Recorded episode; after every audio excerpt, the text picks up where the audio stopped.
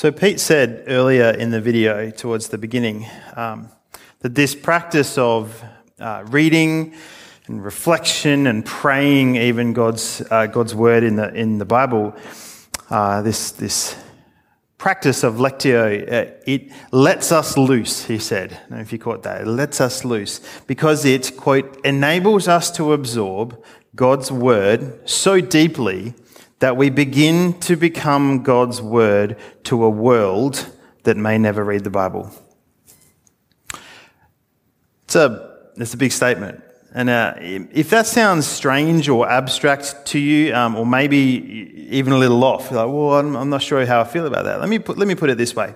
If we step into a world that is broken and is hurting and is in need of God, uh, which is the world we are in, if we step into that and we go, you know what, let's, let's have a go.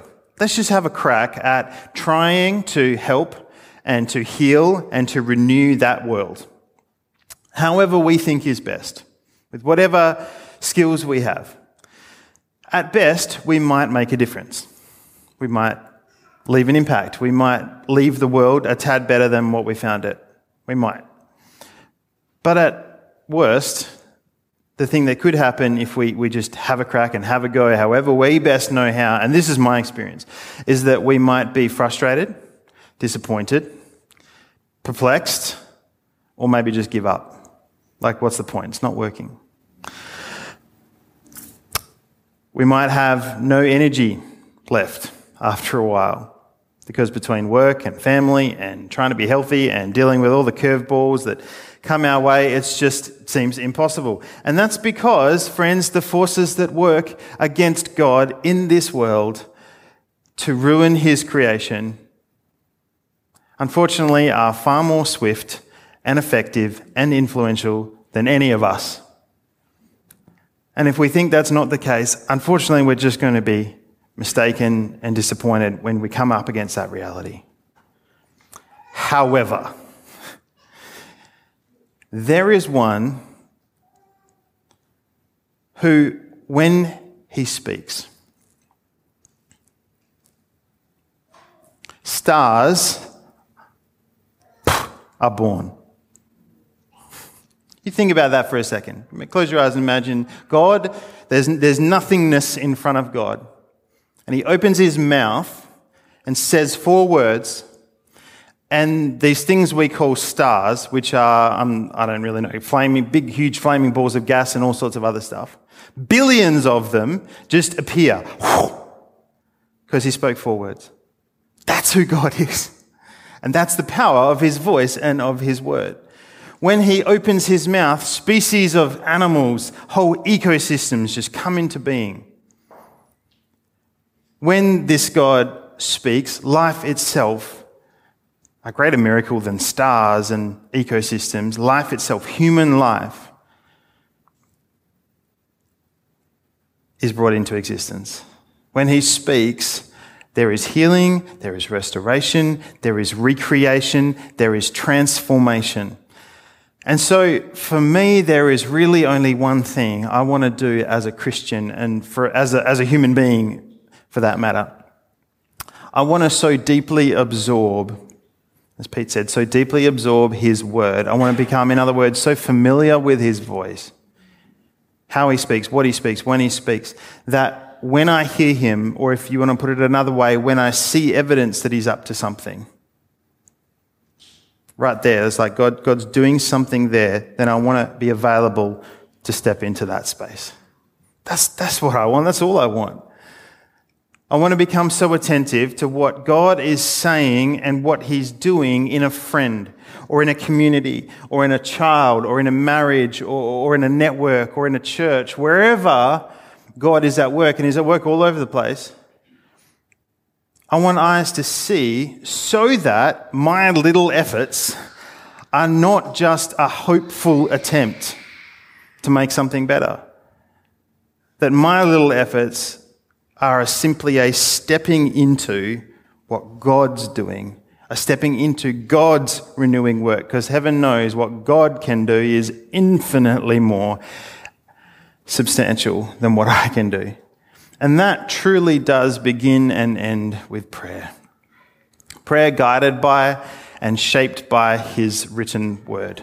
Prayer led by and empowered by the Holy Spirit. So, scripture and spirit led prayer is not a part of our Christian lives. It's what our lives are meant for, day in and day out. It, it, prayer is the portal to communication and communion with God. That is why we exist. It's not a part, it's, it's all of it. Pete told a number of stories in this, in this video series if you've been here over the last four or five weeks. Uh, a number of different stories of things in history, in the church, and whatnot, including that one about Lindisfarne today, however, however you say it. Let me tell you one other story. In the 1700, 1700s, uh, Count Nicholas von Zinzendorf, I love that name, Count Nicholas von Zinzendorf, he founded the Moravian community at a place called Herrnhut and they began praying.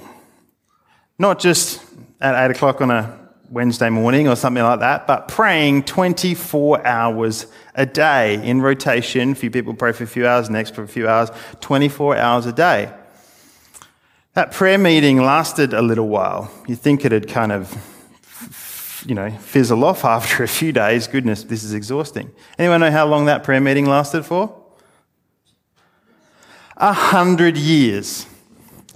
A hundred years praying 24 hours a day as a community, sharing in that responsibility. Now you may go, okay, great, that's 100, 100 year, 24, 24 7 prayer meeting. Sounds, sounds wonderful. Uh, sounds almost impossible.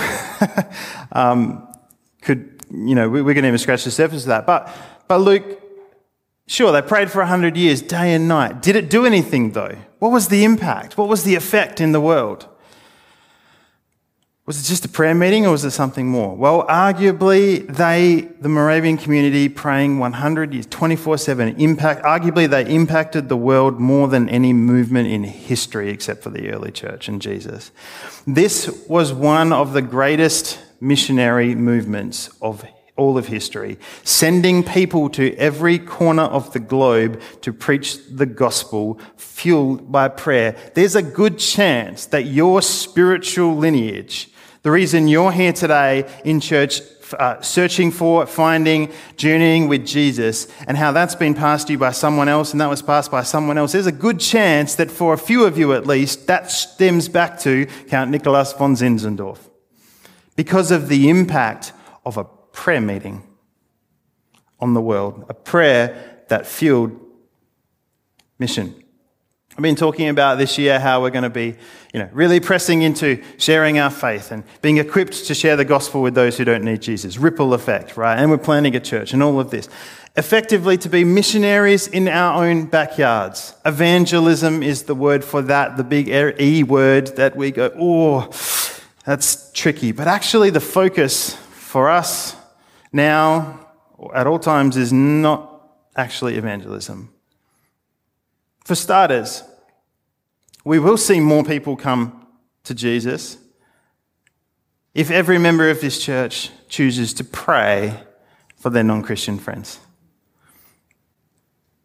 That will be more effective than if we're all the most fluent, effective, you know, people who share the, the gospel with winsome words, with fluent kind of, you know, uh, arguments, just praying for our friends will have far, a far greater effect. But secondly, faith sharing isn't just about gritting our teeth and delivering a message to people. It's actually, and, and hear me when I say this, sharing our faith, evangelism, all that, it's actually about taking us deeper into the heart of God who sent his son to reach lost souls. We grow in prayer, which is the purpose of our lives, or at least the portal to the purpose of our lives, communion with God. We grow in that when we take up the call to share our faith. Let me just share from my personal uh, experience. For many years now, shamefully not from the beginning of my ministry or even the beginning of my ministry in the Billabong, but for a few years at least now, I felt challenged, even burdened by God, to step out in evangelism, to learn from scratch, because believe me, I needed to learn from scratch, to stop assuming it was someone else's responsibility. the evangelist that I knew over there. What I didn't realize, friends, was that it, it was when I finally took up the responsibility and said, okay, God, I'm going to make time for this, that that would change me and that would change my relationship with God in prayer. God wasn't just interested in using me as a tool to get a message to someone. He was interested in drawing me into his very heart in that process, partnering with God in his glorious and fulfilling mission to bring the gospel to people. He wanted me to know him more, maybe even more so than going and sharing. Finally, as I said before, prayer is not one part of the Christian practice. It's, it's the goal. It is the goal. It's, it's simply the portal through which we communicate and commune with God. And that's what we're made for. That's our purpose. That's the purpose of those we rub shoulders with. And so this year, and ripple effect, and planting a church, and all of that stuff, it's really all about one thing not evangelism, prayer communing with God, first of all, us, that others might experience and discover that joy as well through the ripple effect of our lives. And so I don't know how you're feeling as this year gets underway. Now, maybe you're excited. Maybe you're ready to leave COVID years behind. Anyone feel that? Come on, 2023, it's going to be a little bit different to the last year. Maybe you're ready to just, you know, go to the next level in your walk with Jesus. So much going on. Let's just refocus and go forward. But if I'm accurate in my assessment of the spiritual and emotional temperature in the world and in the church right now, it's more likely that you feel tired, worn down, a bit frustrated, a bit just done with stuff. Maybe you're grieving some things as well tired, worn down. Or some of you, similar but different, you feel angry. You feel confused. Why is this stuff happening? You're struggling to forgive something or someone, or maybe struggling to forgive yourself. Or maybe you're in this category, you're just acutely aware of your own sinfulness, your own feeling of being unworthy less than capable, not good enough, like God would do better to just move on to someone else. Wherever you're at this morning, I want to leave you with an invitation. An invitation from Jesus, a promise from Jesus. Not an invitation to go and make disciples. We'll have plenty of time to come back to that. Not to go be my witnesses, go heal the sick, go change the world. Uh, not, not that kind of invitation. Here's the invitation, here's the promise. Come to me, all who are weary and burdened, and I will give you rest. Take my yoke upon you and learn from me for I am gentle and humble in heart, and you will find rest for your souls. For my yoke is easy and my burden is light. Now, I'm going to read that again in a second, and I want to encourage you to listen. What is Jesus' invitation to you right now? What's he promising you? When God promises something, he will not renege on that. He will not break his promises, he keeps his promises. I'm going to sing about that in just a minute. But it might be one of a number of things as you listen to this again. It might be that you've been running to other things, and this is a firm command. Come to me, not those things, Jesus might say.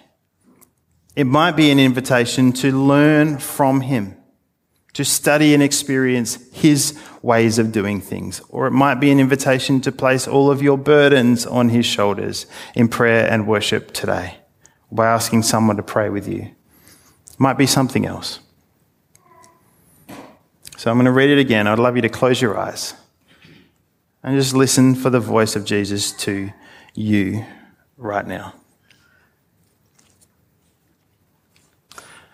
Come to me, all you who are weary and burdened, and I will give you rest.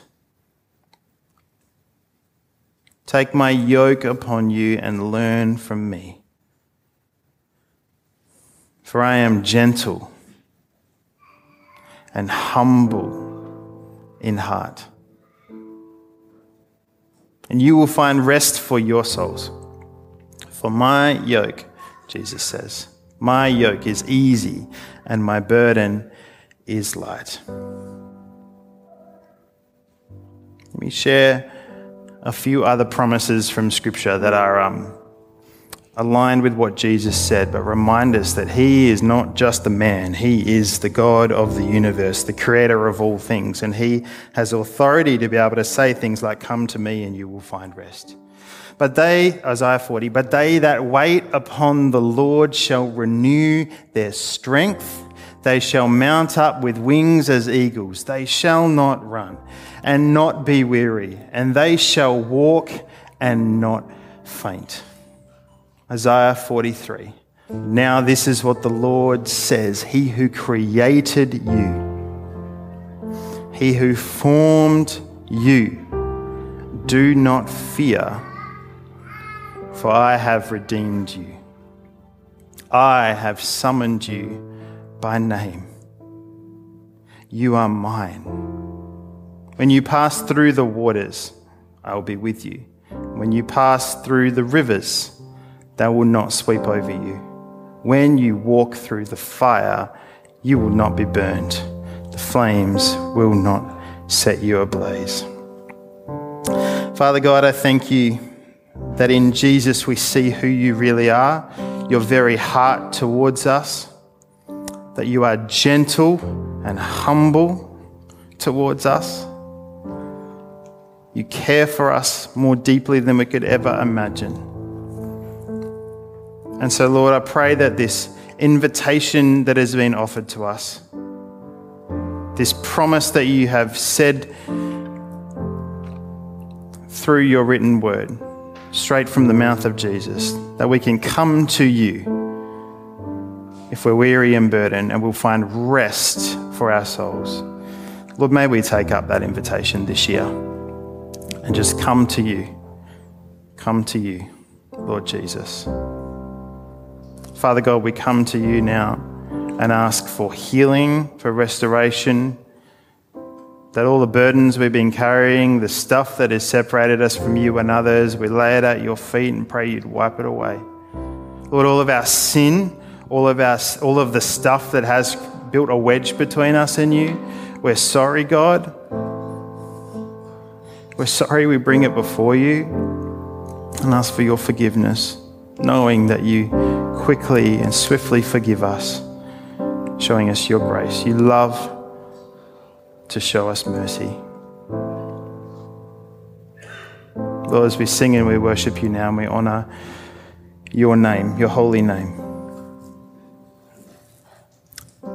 Help us to set the foundation right this year, that we would come to know you more than we've known you before. In Jesus' name.